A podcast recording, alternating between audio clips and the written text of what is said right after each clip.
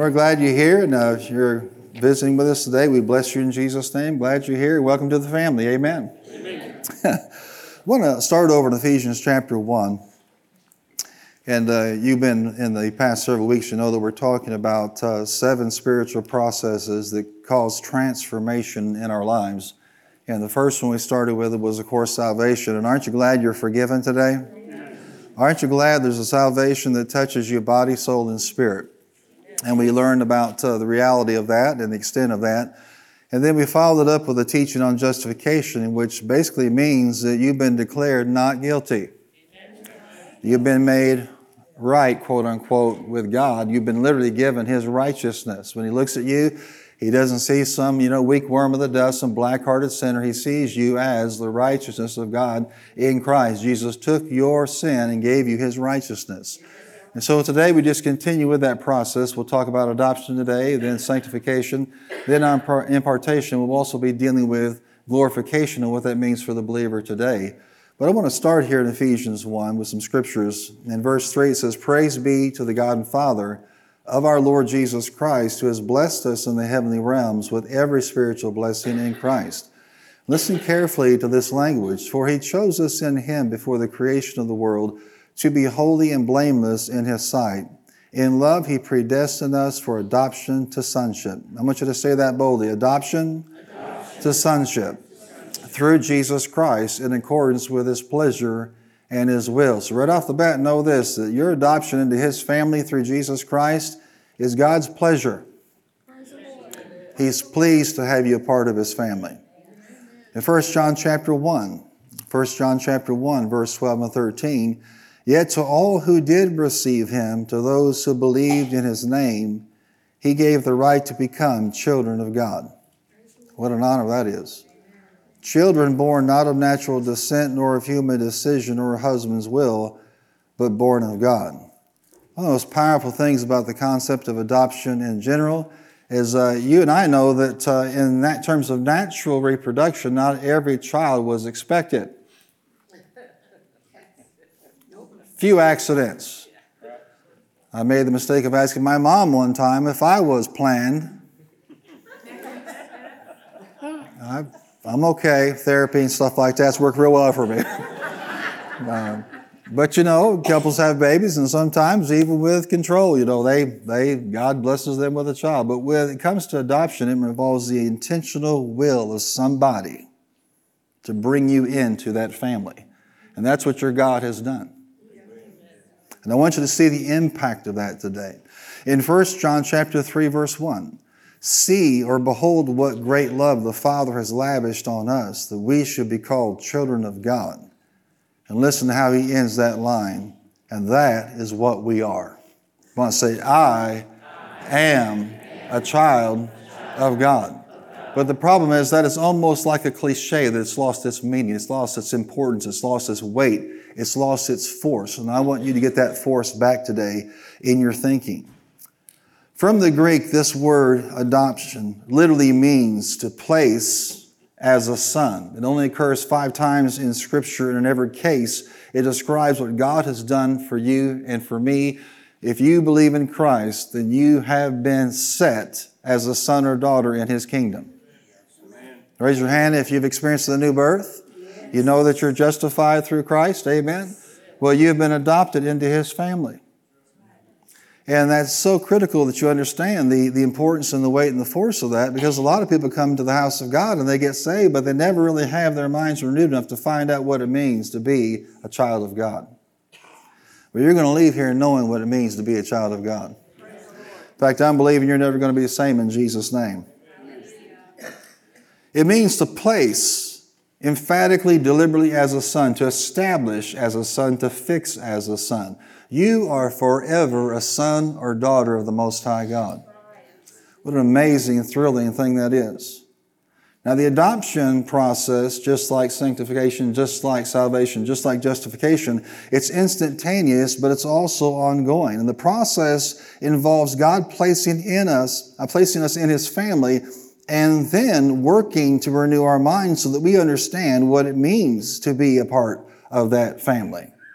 Romans 8:23 says, Not only so, but we ourselves do have the first fruits of the Spirit grown inwardly as we wait eagerly for the adoption to sonship, the redemption of our bodies. So adoption has taken place, and yet it's not complete yet. The culmination of that will be when you lay off this uh, body that is, of course, corrupt and take on that new flesh. And then the full measure of restoration as sons and daughters will take place. On the extreme opposite of being a child of God, a son of God, a daughter of God, say it one more time boldly I am, I am. a child of God. I mean, I want you to let the devil hear it. Say it I am, I am. a child of God. Aren't you glad you're not a slave? Aren't you glad you're not a second-hand citizen? Aren't you glad you're not a second-hand rose? There are no grandchildren in the kingdom of God. There are none better than others or worse than others. If you're a child of God, you're in a high blessed place.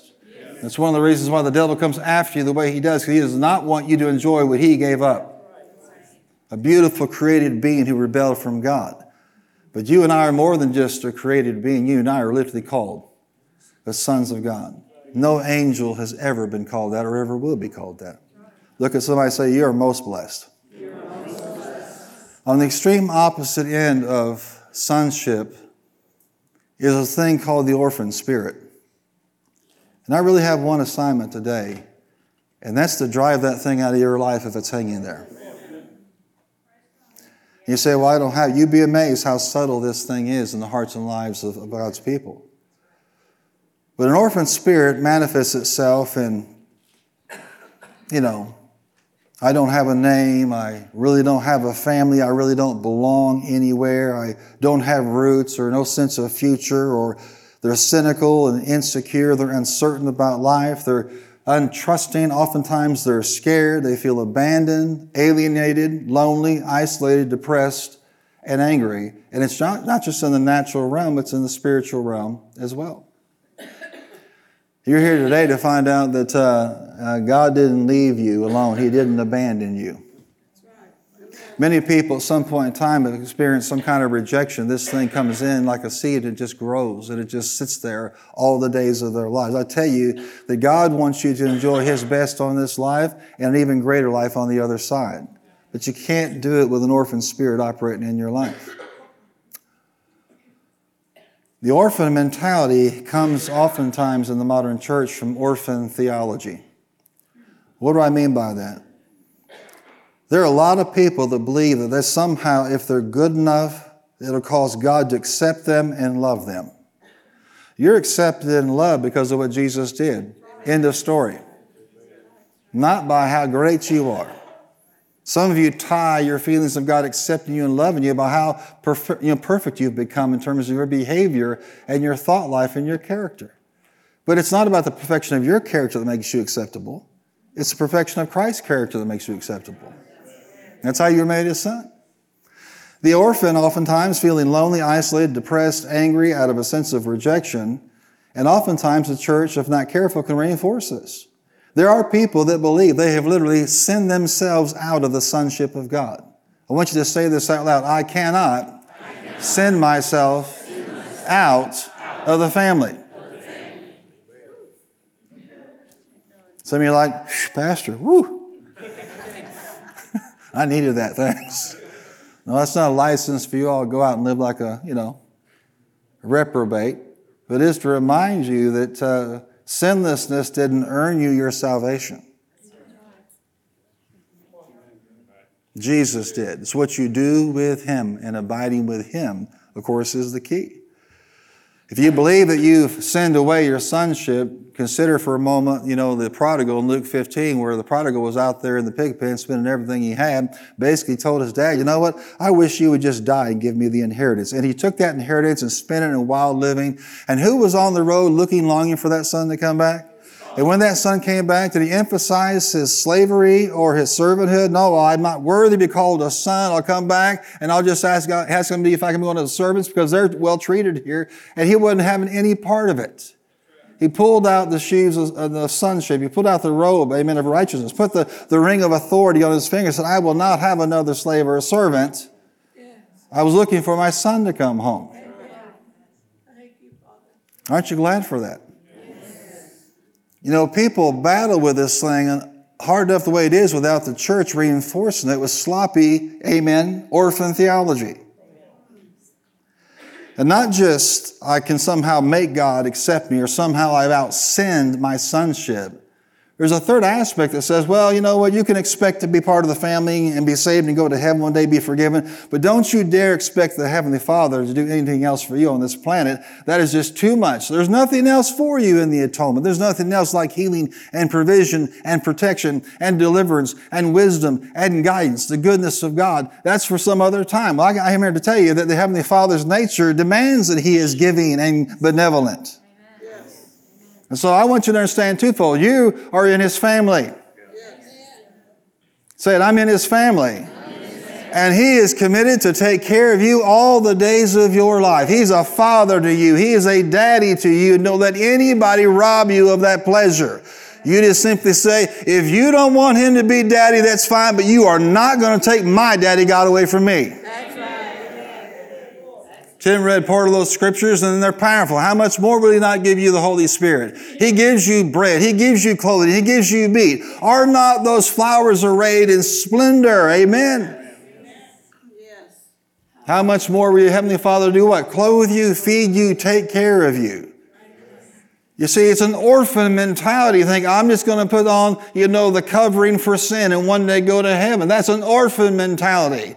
A son says, Daddy, I'll take all that you have. Amen. The man that's uh, a, or the woman that has a, a sonship mentality says, "My name is Jimmy. I'll give all. I'll take all you give me." the orphan's like, "Oh, oh no, no, no, no. Just a morsel here, just a little piece of scrap there. Then one day I'll go to heaven." No, that is not sonship. That is an orphan mentality. And I'm here to tell you that yes, He saves and He forgives, but He also serves a table up with healing and deliverance and provision and miracles and signs and wonders, and you're part of the family. And I just want to recommend that you scooch up to that table, amen, and you make sure that every dish comes your way. And you partake of everything that God has for you. Are you here today? To illustrate this, I can't tell you how many kids and how many stories I've heard of natural adopted kids or kids from blended family that never really had their mindset change when they were adopted. Deep in their heart, they were still orphans. And oftentimes trouble comes with that, and oftentimes bad choices comes with that, and oftentimes all these feelings of abandonment and rejection say, well, they, someone's reached out to them, someone has loved them, someone has provided a home for them. And listen, if you are in a blended family, or if you have been an adoptive parent or grandparent, it's time for you to stop blaming yourself for what the devil is doing. Are you here? It is demonic. And so they just don't feel that connection. There's a real battle that goes on. It's one thing to sign on the dotted line, it's another thing to deal with the spirit that's trying to keep that person in an orphan mentality. I remember, you know, when I was a, just a little kid, I was probably five years old, and we had this store, and it was about halfway between Marion, Illinois, and Herrin, Illinois. It's called Grandpa John's. You remember that store? And my dad was like, uh, you know, come on, uh, come with me. I'm going up to Grandpa John's to pick up a few things. And I can't even explain it to you. That about halfway there, this terror came on me that he was going to take me to that store and leave me. Completely irrational. And would be hard to understand, except that one of my siblings told me that I arrived on the porch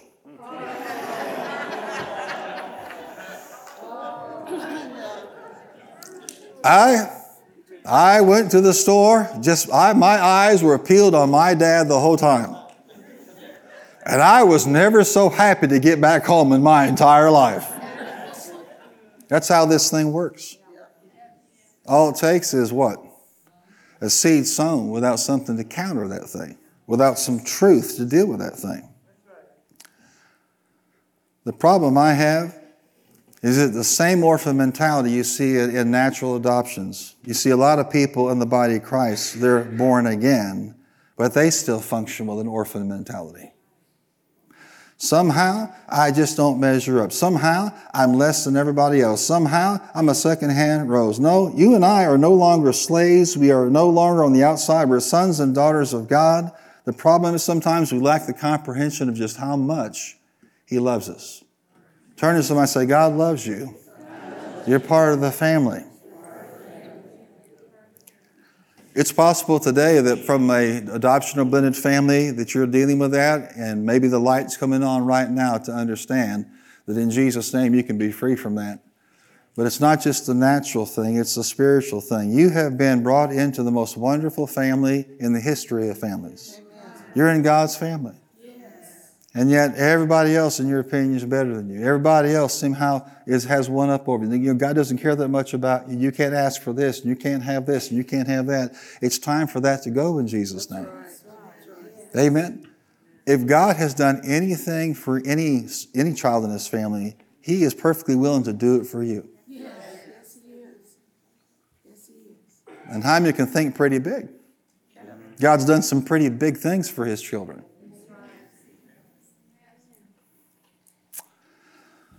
Problem with that orphan spirit is the battle is, is, is spiritual, mental, and emotional.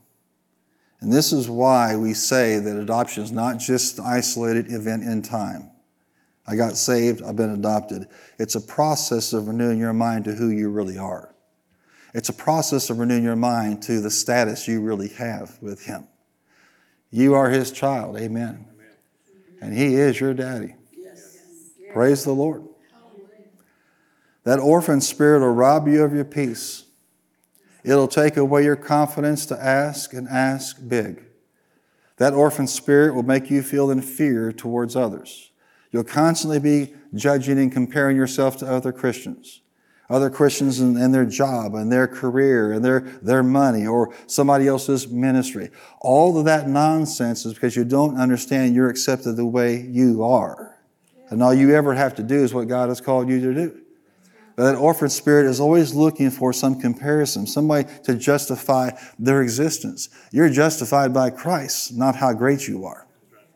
Are you here today? That orphan spirit will make you feel inferior around others. That orphan spirit will hinder your ability to be a blessing to others. You won't be able to function at the apex of the way God called you to function when you're running around saved, but still an orphan in your mind. I'm just barely getting through. Everybody else is better than me. Well, I'm going to remind you of your benefits today as a child of God. Amen. You lay a hold of them in Jesus' name. Yes. Number one, you have a name. Yes. Say it, I have a name. Ephesians 3:13 says, I ask you therefore to be not be discouraged because of my sufferings for you, which are your glory. For this reason I kneel before the Father, from whom every family in heaven and on earth derives its name. You have a name. You have an identity. Creflo used to preach this. He goes, You know what? Jesus said, I am. Well, if you're part of the family, that means you're part of the Am family. Amen. Say it, I'm part of the Am family. And how many know that's outstanding? Yes. Well, what does that mean? It means you am saved, you am healed, you am prosperous, you am delivered. Hallelujah. You am the head, not the tail, above only, not beneath. You're in the Am family. Amen. Yes. Aren't you glad for that? Yes. he's not the God of the dead, He's the God of the living. Hallelujah. You have a name. Is that a big deal? You'd be amazed how big a deal a name is when somebody doesn't know what their real name is in the natural as well as in spiritual things. Um, my wife uh, grew up all her life uh, believing that the name of her dad was a man named Jim Pierce. He was in the military around the Vietnam time. And um, then along came a, a, little thing called 23andMe. and she found out that her dad's name was not Jim Pierce, the name that's on a birth certificate or whatever, or, or what she's been told. The actual person's name was Ray Taylor a five tour United States Marine during Vietnam who survived and came back. Never got to meet him because he died several years ago before she got this information. But she did, you know, uh, have a brand new family she never knew about. And uh, so she inquired in uh, Granite City, Illinois, as to whether she could actually have her birth certificate changed. And of course, their, their mindset was, no, you can't because the man that you say is your father is not here to verify that. Well, of course, he's not here. Um, you know, so she began to play around with this and talk about different ideas and uh, talked about changing at least part of her name to honor that Taylor name. So, Christmas Day, I had a presents and uh, I blessed my wife for Christmas. I'm not ashamed to tell you that. Say it with me. We're called to bless. Say it. We're called to bless. And let's just say that she's blessed. but I, uh, I went to our attorney and got a document and uh, put that document with the information in there to have her name changed, her middle name changed. And on Christmas Day, when she opened it up, it was like she was hitting the head with a shovel when she read Kelly Taylor Hines and a place for the judge to sign. That was the best gift you ever received, wasn't it? Um, amen. How, how can a little change, a petition for change of name in Callaway County Court, how can that possibly be the greatest gift someone ever received? They said the judge not even coming in until another, you know, two or three weeks, but somehow the clerk got it in front of it and it was signed and it was all the way back. And just early in January, it came back with the judge's signature. Her name is now Kelly Taylor. She's the pastor's wife formerly known as Kelly Taylor Hines. It's official. Amen. Why did that bring such life and joy and peace? We've been married a long time, and I've never seen the look on her face that I saw when she opened up that box. Not even when I bought her a huge Aleluia ring. Amen. Why? Because the name matters. It's a tie to who we are. And that scripture says you and I are known by the name of our Heavenly Father. And you ought to believe the Bible just like she should believe that court document. That's right. That's right. Come on, say it. I'm in the Am family. The Am Kate said, I'm in the Am family. I got a name. I am named by my Father. It's life changing. It's beyond born again to understand who you really are and to embrace it. Praise God. Number two, you have a daddy. You're not an orphan. You're not illegitimate. In Galatians 3, the Bible says in verse 26 So in Christ Jesus, you are all children of God through faith. Raise your hand if you have faith in Christ. Congratulations, you have a daddy.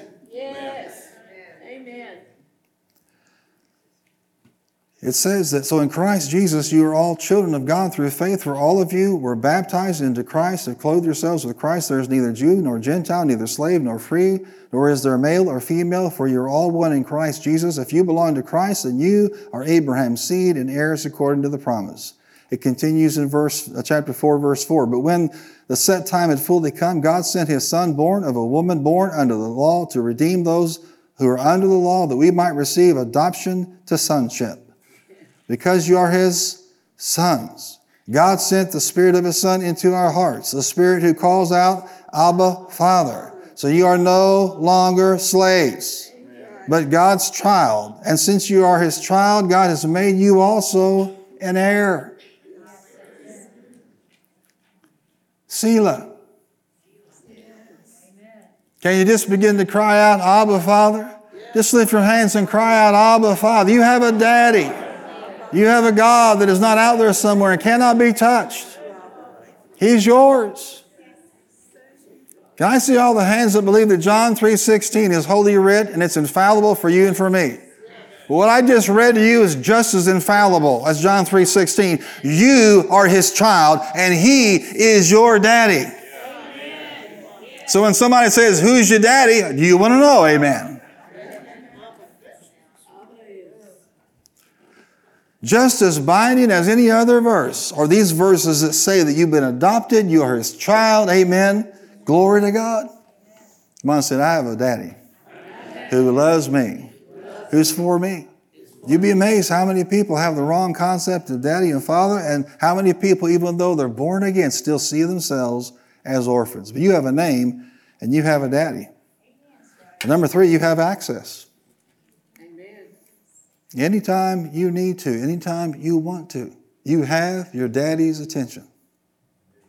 Hebrews 4:16 says, "Let us therefore come boldly to the throne of grace, that we may obtain mercy and find grace to help in time of need, the ability to be with your daddy anytime that you want to be with him." That's a wonderful translation. But say it with me, come boldly. Say it again, say come boldly to the throne of grace. Why? Through the living way Jesus has made. You have a name, Amen. You have a daddy, you have access. You having a problem, you have access. You need a healing, you have access. A financial need, you have access. You don't know which door to take or which direction to go, you have a daddy. You're having a problem at home, a problem at work, a problem in your life, you have a daddy and you have access.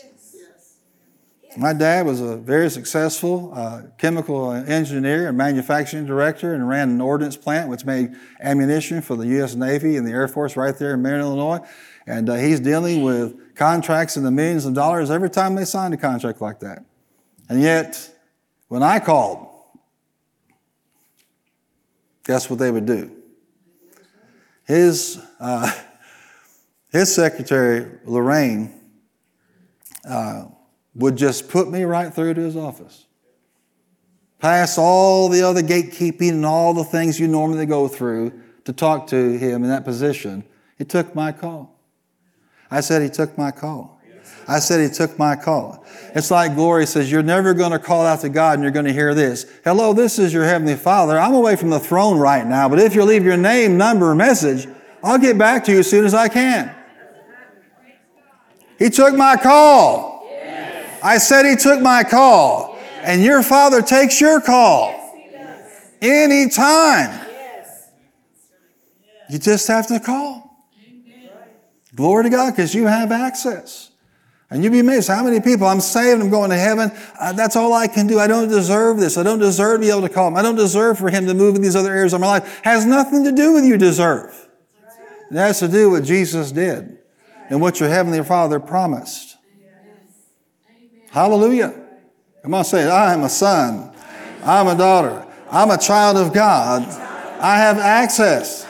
Come on, lift your hand and say, He takes my call. Come on, do it again. Say. He takes my call. Takes my call. Anytime.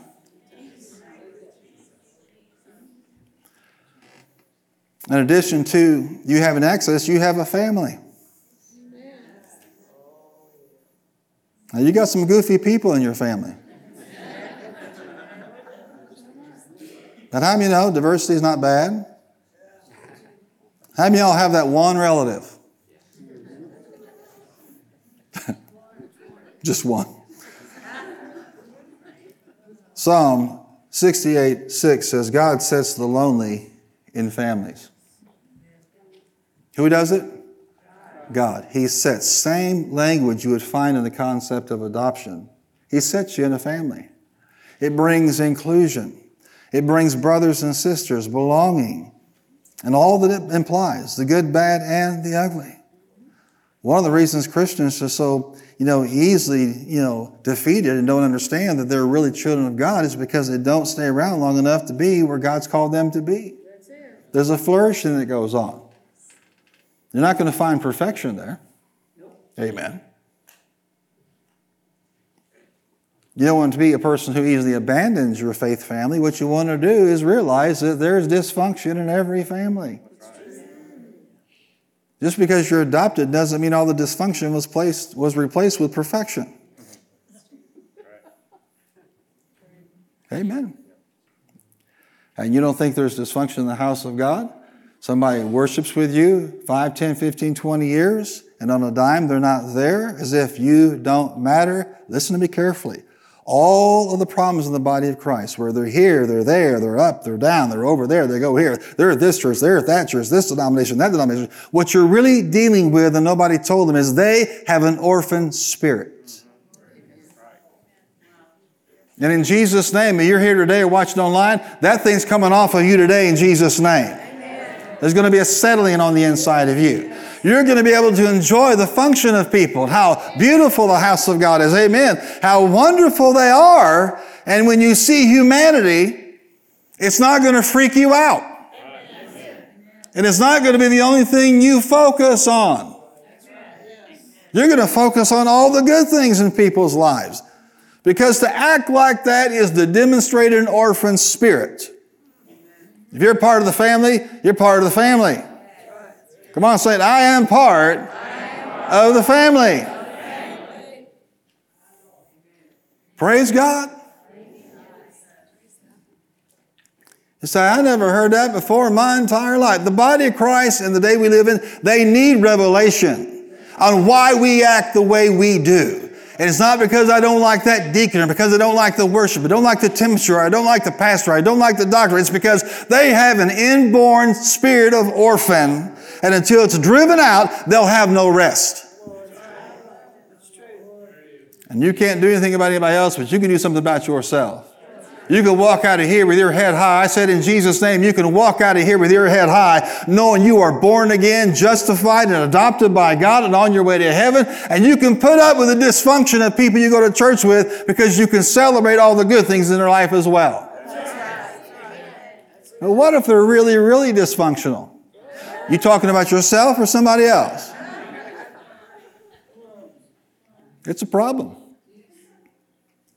Say it, I have a name. I have a daddy. I have access. I have a family. you think the families in the Bible were all that functional? I mean, Abraham is traveling with Lot, and God blesses them both, and it gets to be too much for them to handle the land in terms of what they have developed into, and they decide to depart. And where does Lot go? He picks the most wicked place to settle. And Scripture tells us he just didn't live there, he became part of the government of Sodom and Gomorrah. And when the fire began to fall, guess what? He loses everything. And his wife, instead of marching forward, turns back and turns into a pillar of salt.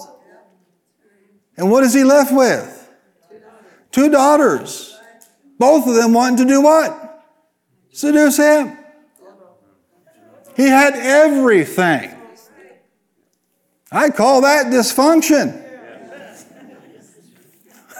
Somebody right now is getting a big old joy on the inside. Well, my family's not that bad. be bad, but not be that bad. There's hope. Hallelujah. Glory to God. It is the mark of security and maturity and a spirit of sonship that you can see clearly the humanity of other believers and it doesn't move you. You just love them anyway. God's working on them. You notice I said these are processes of transformation. It's not, I got born again and now I'm fixed. Well, if that's it, you need to get refixed. Some didn't take. Amen. Everybody in this room is a work in progress. Everybody in this room has their quirks. Amen. Kelly calls me an angel. Angel art. But every once in a while, she'll come by and clip my wings. she, she, she sure will. She goes, I tell you, you're an angel, and I tell you this, and I tell you that, but guess what? You have your moments too. And I, I just look up and I go, That woman thou hast given me.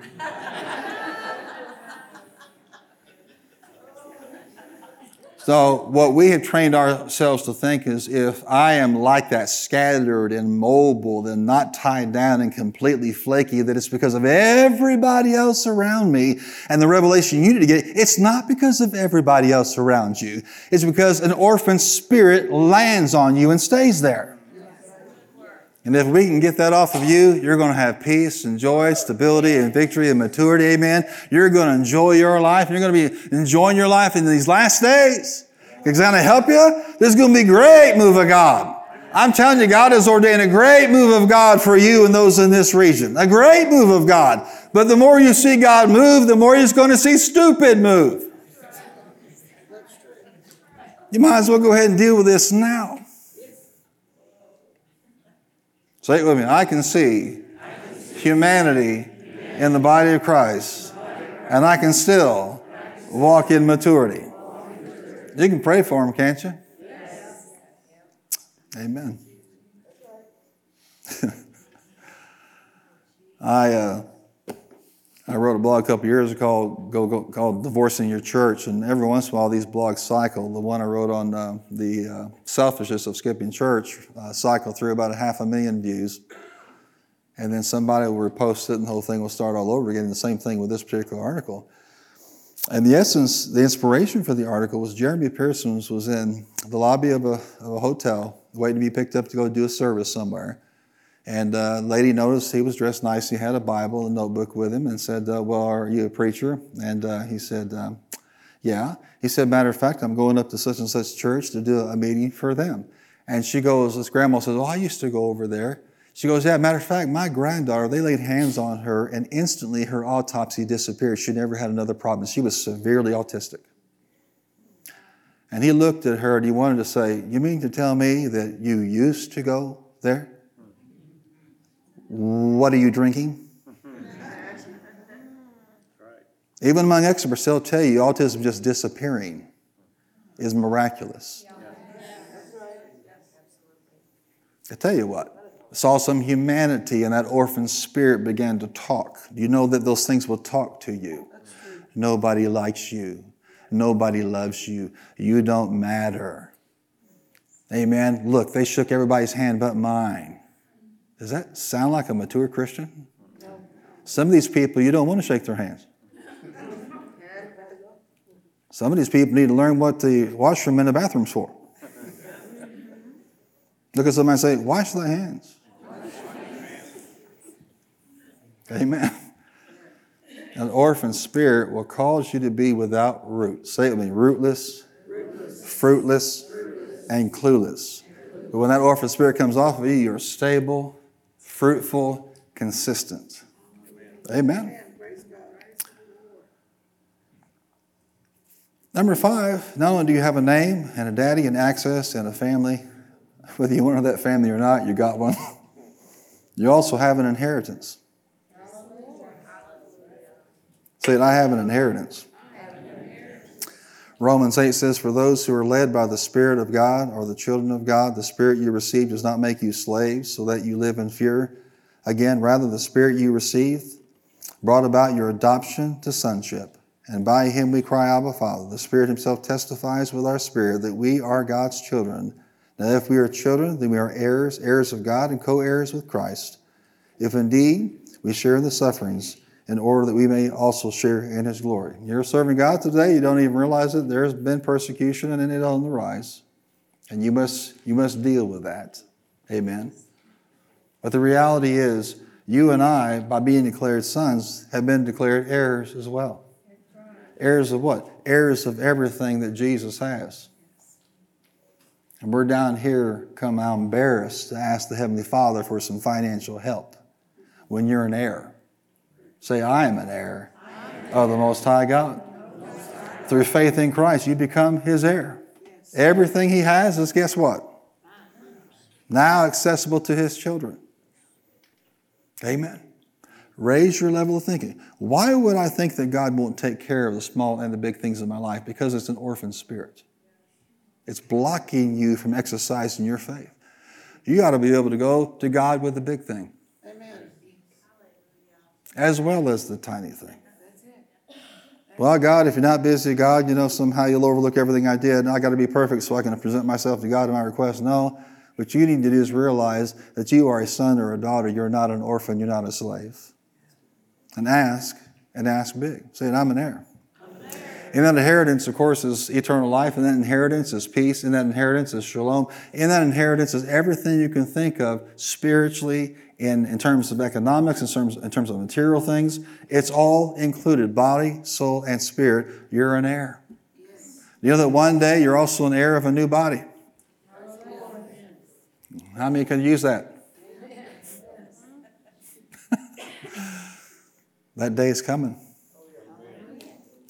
I said that day is coming. How many believe it's about time for us to lose the orphan mentality? Yes. Tap into all we're supposed to be. We are sons. Amen. Every spiritual and material benefit of being named by that name, because we're named by that name, you're actually named in His will. I am an heir. Say, I'm an heir. Now, we learned that firsthand when uh, it was about uh, I guess it was 1992, December of that year. Kelly came to me and said, You know, I really feel like we have some extra cash here, about $100, I believe it was. And she said, I really believe that we need to sow this into the Crisis Pregnancy Center in Hopkinsville, which is where we lived at the time. And I said, Yeah, I'm in agreement for that. And I said, We're going to believe God to, to place a child in, in our household. And so we did that and just prayed over it, and then we left it alone. And about uh, about um, you know, March or so, we're up in Louisville for a church meeting, and we're sitting on the inside of a restaurant. There's glass panes here, and Bob Rogers, a pastor of uh, in Louisville, uh, stands outside the glass and he holds up a piece of paper because you couldn't hear through the glass, and he he puts these words. This is after December. Everybody say December, January, February, March. He holds up this paper and it says, "I have a baby. Do you want it?" Yeah, it's like that. And uh, what we found out later is, uh, you know, the birth mother had uh, had begin, been expecting, and when she would not abort the child, uh, his parents threw her out on the streets in Radcliff, Kentucky. The police picked her up and took her to a place called Hannah's House, which is a ministry that Bob Rogers has up there, and uh, took care of her and her needs, and uh, actually picked us out of a file of the families. There was no, you know, kind of order. It was all completely subjective based on what the person felt, and picked us. And then uh, he was supposed to be born in April, and uh, Kelly's calling every five minutes to find out if he was. and uh, and eventually they took him. He was eventually they took him by a C-section. It was May the sixth, 1993. And uh, in the hospital, Bob picked him up and blessed him. Amen. Dedicated him to the Lord. And uh, about that time, uh, Kelly and the baby had to live in a, in a, different home than where we were. That's just the way the law worked until we could get custody. Then we got custody. And then in November of that, uh, that year, we stood uh, in front of a judge in Christian County and we walked into his office and he looked at us and he says, You are fully aware and you have considered the full consequences of what you're about to do. And I wanted to say, Are you kidding me? We've been, we've been thinking about this for months and months. And we said, Yes, sir, yes, sir. And he took his pen out and he signed that order. And then dropped the pen. He looked at us and he goes, It's official. He's Timothy Arthur Hines. And um, now I don't want to give him a big head or anything, but all the world changers in the Bible were just like that.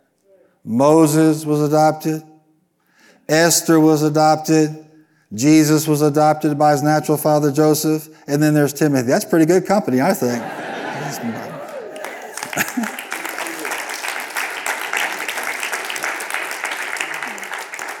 but that said, we have seen so many dysfunctional we have seen so many problematic. And it's not the bad kid. It's not the parents. It's not that at all. It is a spirit, that orphan spirit that has to be removed from that life so they can flourish and be what they're supposed to be.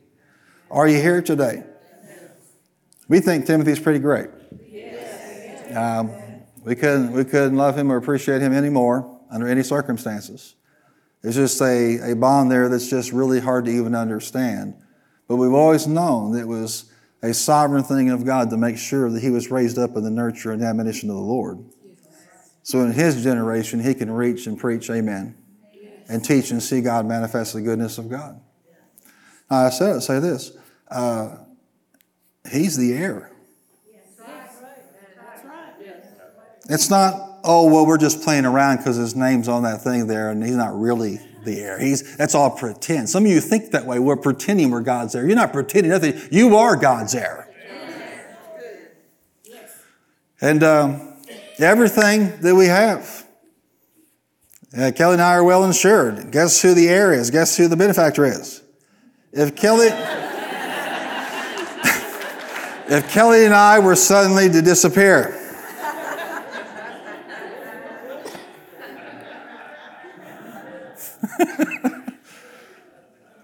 but guess what? Without hassle, without fanfare, it just is transferred to what? The one who is the heir. And all that pertains to it. That means that whatever animals we have, he's stuck with.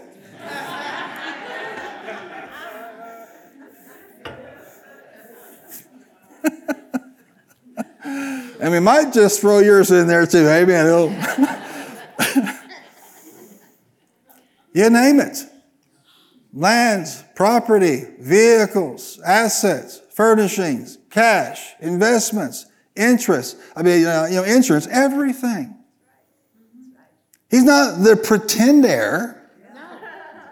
Is he smiling? Because I feel like he's smiling right now. he's not the pretend heir. He is the heir.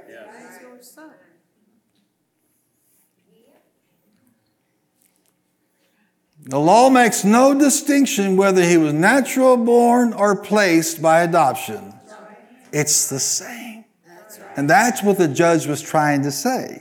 In a nice way, he was trying to say, I think that boy's going to eat a lot one day. He's going to be healthy. He's going to cost you some money. And you know, this day, I mean, he can even just imply that he would like something. And you know what? I'll bend over backwards if it's in my power to bless him because he's mine. Amen. Praise the Lord.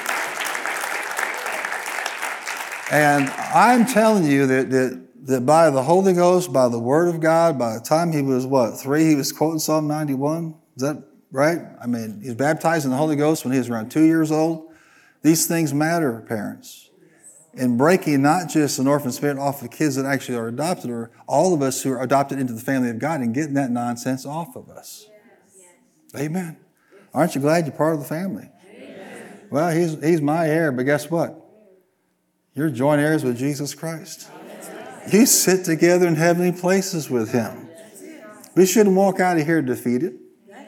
We should walk out of here victorious in Jesus' name. Amen. Man, you know, how am I going to do that? You're going to do that by thinking like a son from now on. Say, I'm going to think like a son which means your mind has to be renewed to receive and believe everything that pertains to you as a son or daughter of God. Say, I'm going to think like a son. Number two, you're going to talk like a son. No more poor mouthing. No more woe is me. Most outstanding stories in Scripture is the story of Mephibosheth, the single lone survivor of Saul's household, living in Lodabar, a land of not enough, a land that was pastureless, and David said to his servants, Is there anyone in the household of this man Saul that I can show covenant kindness to on his behalf? My friend Jonathan, the king's son. And he said, Well, there is one, Mephibosheth. He was injured in the fall, trying to get away, and he's crippled. He said, Go get him and bring him to my table you are going to he's going to have his lands restored his fortunes restored. You're going to farm his land for him and give him the crops and he will always sit at my table and dine with me. And when they brought mephibosheth in you know what he said? What do you want with an old dog like me? Everything he had just done he brought that spirit with him. And I'm telling you, we need, of course, to come out of the orphanage, but we need to get the orphanage out of us. You are his heir, and you need to think like that. You need to talk like that. And when you're down yourself and questioning your relationship with God, just tell the devil to shut up, amen, and talk like you ain't. You should be blessed. Amen. Say it, I am blessed and highly favored. You ought to be blessed. Glory to God. Talk like it. Think like a son. Talk like a son. Number three, and act like a son. Enjoy every benefit, everything that you have as an heir. Act like it's yours. Act like you belong. Act like you're something special because you are. Ah, Pastor, you know, people are going to get, you know, prideful and, and arrogant and they're going to think highly of themselves beyond what they should. Can I tell you something? my experience as a pastor now for many, many years? I don't see that as the problem in the body of Christ. What I see are people running around as weak worms of the dust. They don't know who they are. They don't know what they can be. They don't know what they have. I'm going to tell you, arrogance in the position is not the problem in the body of Christ right now. It is they don't know the full benefits and blessing of being a son. Say it with me. I'm a son. I'm a daughter. Say it. I'm a child of God. I have a name. I have a daddy. I have access. Say it. I have access. Say it. I have an inheritance. It is mine in Jesus' name. You are his heir. Yes, I am. This is the day that you go free. Amen. Are you okay with that? I'm telling you that people from the day they get born again drag this thing around with them, and people that have been in, in adoption or blended families do the same thing. And you know what? God will let to set y'all free today if you'll let Him do it. How much y'all just stand to your feet and just worship Him for just a moment?